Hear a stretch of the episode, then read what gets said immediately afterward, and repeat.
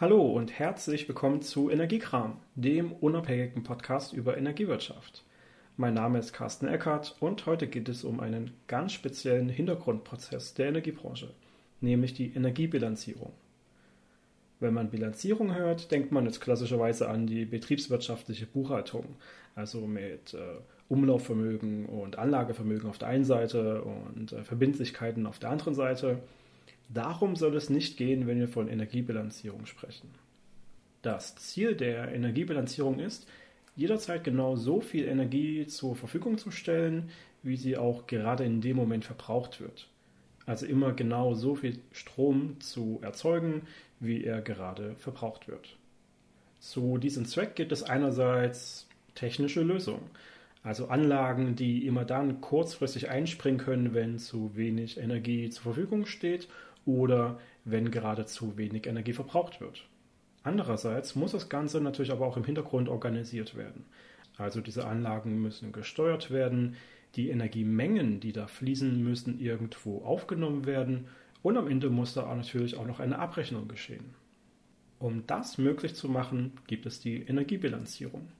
Und da wir uns in einer der am stärksten regulierten Branchen überhaupt befinden, gibt es dafür natürlich normierte Prozesse. Und das ist die MABIS. MABIS steht für die Marktregeln für die Durchführung der Bilanzkreisabrechnung Strom und ist schlussendlich einfach nur ein Beschluss der Bundesnetzagentur. Dieser Beschluss legt fest, welche Geschäftsprozesse auf welche Art durchlaufen, wer an welcher Stelle mit wem kommuniziert, welche Daten übertragen werden müssen, damit ein Bilanzkreis am Ende ordentlich auf Null gesetzt werden kann. Und nun stellt sich überhaupt erstmal die Frage, was ist denn überhaupt ein Bilanzkreis? Schlussendlich ist ein Bilanzkreis einfach nur ein virtuelles Energiemengenkonto, welches die Einspeisung, also alle möglichen Erzeugungsanlagen und Energiehändler, die Energie liefern, und auf der anderen Seite die Entnahme, ne, also Verbrauchsanlagen und wiederum Händler, die äh, Energie entnehmen, saldieren. Diese Mengenkonten sind die Grundlage für den gesamten Energiedatenaustausch und Energiehandel, da in diesen jeweils die Menge des zur Verfügung stehenden Stroms und des verbrauchten Stroms sehr klar aufgeführt werden. Es gibt tausende Bilanzkreise in Deutschland, die jeweils zwischen Netzbetreibern und Lieferanten bestehen und die schlussendlich immer auf einen Ausgleich kommen müssen. Um das zu erreichen, wird Energie gehandelt oder eben mehr Energie eingespeist oder mehr Energie verbraucht, wenn man es braucht. Die natürlicherweise entstehenden Differenzen zwischen der Einspeisung und Entnahme müssen immer sofort ausgeglichen werden. Erstmal innerhalb von einem einzelnen Bilanzkreis, dann natürlich auch zwischen verschiedenen unausgeglichenen Bilanzkreisen. Ne? Wenn mehrere positiv und mehrere negativ sind, kann man das ausgleichen. Und der Rest, der wird schlussendlich über den Übertragungsnetzbetreiber mit der Regelenergie, also den spontanen zuschaltbaren Anlagen, ausgeglichen. Das ist am Ende ein energetischer, also tatsächlich mit Energie fließender, aber auch finanzieller Ausgleich. Es gibt grundsätzlich den Unterschied zwischen dem Verteilnetzbetreiber, das ist das regionale Stromnetz, und dem Übertragungsnetzbetreiber. Das sind die Unternehmen, die die großen Stromtrassen betreiben und die dafür verantwortlich sind, in ihrer Regelzone einen steten Ausgleich zwischen Energieeinspeisung und Energieentnahme sicherzustellen. So ein Übertragungsnetzbetreiber ist also zuständig für seine Regelzone. Davon gibt es vier Stück in Deutschland. Das sind, um die Namen zu nennen, 50 Hertz, Tenet, Amprion und Transnet BW. Die sind also jeweils zuständig, in ihrer Regelzone eine vollständige, ja randscharfe Zuordnung von Energiemengen ja, umzusetzen. Da diese Regelzonen ja jeweils ein Viertel von Deutschland entsprechen, ist das relativ unübersichtlich und deswegen gibt es nochmal jede Menge sogenannte Bilanzierungsgebiete. Bilanzierungsgebiete sind jetzt im Regelfall übereinstimmend mit dem eigentlichen Netzgebiet eines Verteilnetzbetreibers, also eines regionalen Stromnetzbetreibers. Sein gesamtes Netzgebiet ist im Regelfall auch sein Bilanzierungsgebiet.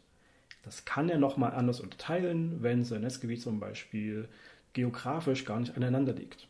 Oder wenn er aufgrund von bestimmten Kundenverläufen oder was auch immer für Gründen dort eine Unterteilung machen möchte. Die Energiemengen müssen hier ganz konkret einzelnen Zählpunkten zugeordnet werden. Beziehungsweise müssen wir mittlerweile ganz klar nicht mehr von Zählpunkten sprechen, sondern von sogenannten Marktlokationen und Messlokationen. Ganz kurz, ein Zählpunkt war jahrzehntelang die Bezeichnung für den konkreten Ort, an welchem Energie in irgendeiner Form verbraucht oder eingespeist wird. Der Zählpunkt war eine virtuelle Größe, an der der Zähler eingebaut wurde, über den die Abrechnung lief, über den verschiedene Energiedaten hin und her geschoben wurden. Dieser wurde vor ungefähr einem Jahr, Anfang 2018, durch die Marktlokation, die ist für Abrechnung und Bilanzierung zuständig, und die Messlokation, die ist für Gerätedaten und Energiedaten zuständig, ersetzt. Und damit man nun am Ende diesen steten Ausgleich zwischen Einspeisung und Verbrauch gleichsetzen kann und auch noch abrechnen kann, braucht man natürlich standardisierte Prozesse, um die Energiedaten untereinander austauschen zu können. Dafür wurde die MABIS geschaffen.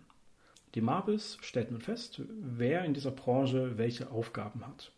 So hat zum Beispiel das Energieversorgungsunternehmen als Lieferant die Aufgabe, Energiemengen einfach ganz konkret einen bestimmten Zählpunkt bzw. einer Marktlokation zuzuordnen. Das kann er, weil er im Regelfall weiß, wie viel Energie sein Kunde im Jahresmitte so verbraucht. Auf der anderen Seite ist der Verteilnetzbetreiber. Der ist wiederum zuständig, die Energiemengen vollständig in den Bilanzierungsgebieten, also in seinen Netzgebieten, einem jeweiligen Bilanzkreis und damit einem ganz bestimmten Energielieferanten, also Energieversorger, zuzuordnen. Nochmal, der Netzbetreiber muss die Energiemenge die in seinem Netz irgendwo tatsächlich aufkommt, einem bestimmten Energieversorger zuordnen können. Er trägt also die Verantwortung über alle abrechnungsrelevanten Daten.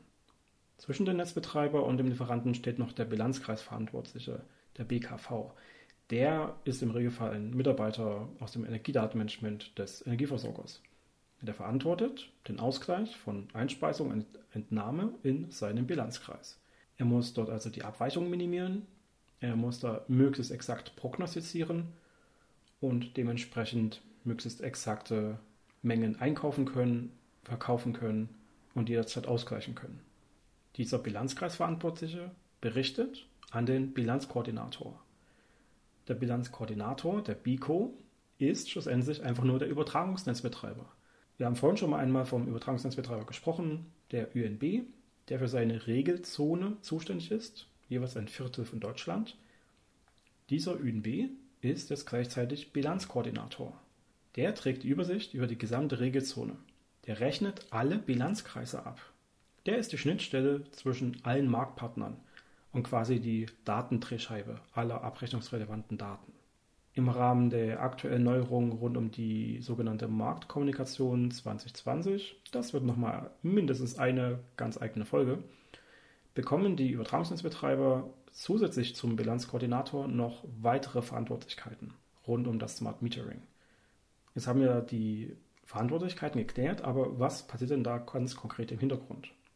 Der Bilanzkoordinator übersendet eine sogenannte Bilanzkreis-Summenzeitreihe pro Bilanzkreis und Bilanzierungsgebiet an den Bilanzkreisverantwortlichen und sogenannte Abrechnungssummenzeitreihen und zwar das Saldo an den Bilanzkreisverantwortlichen sowie das Delta an den Bilanzkreisverantwortlichen und den Verteilnetzbetreiber. Das klingt jetzt erstmal ganz schön kompliziert und ist es auch. Was ist denn jetzt eine Bilanzkreissummenzeitreihe und eine Abrechnungssummenzeitreihe? Zeitreihen sind einfach nur Folgen von Daten. Und zwar chronologisch, also zeitlich aneinandergesetzt. Eine 1, 2, 3, 4, 5, jeweils für eine Sekunde, ist zum Beispiel eine Zeitreihe. Eine Summenzeitreihe im Sinne der Energiewirtschaft ist nun also eine Anhäufung von Energiedaten, die für einen bestimmten Umstand stehen. Also für den Verbrauch von bestimmten Kundengruppen, für die Gesamtenergiemenge in einem bestimmten Gebiet, für die prognostizierte Energiemenge oder für die echte im Nachhinein gemessene Energiemenge und so weiter und so fort. Es gibt tatsächlich mehrere Dutzend verschiedene Summenzeitreihen in der Energiewirtschaft, die für verschiedene Arten von Daten stehen. Die vorhin genannten Bilanzkreissummenzeitreihen und Abrechnungssummenzeitreihen werden also vom Bilanzkoordinator, dem Übertragungsnetzbetreiber, versendet und von den Empfängern, also dem Bilanzkreisverantwortlichen, dem Netzbetreiber, geprüft. Es wird also zum Beispiel geprüft, okay, wie viel Energie habe ich ursprünglich mal prognostiziert, die hier verbraucht oder eingespeist wird. Wie viel habe ich jetzt tatsächlich aktuell hier im Verbrauch oder in der Einspeisung? Und was ist der Unterschied dazwischen? Diesen Unterschied muss ich ja jetzt ausgleichen. Dafür stellt der Bilanzkoordinator wiederum die Ausgleichsenergiepreise bereit für jede Viertelstunde, weil man für jede Viertelstunde seine Energiemenge ausgleichen muss. Deswegen gibt es auch je nach Schwankung der Börsenstrompreise für jede Viertelstunde unterschiedliche Preise. Diese stellt also der Bilanzkoordinator zur Verfügung.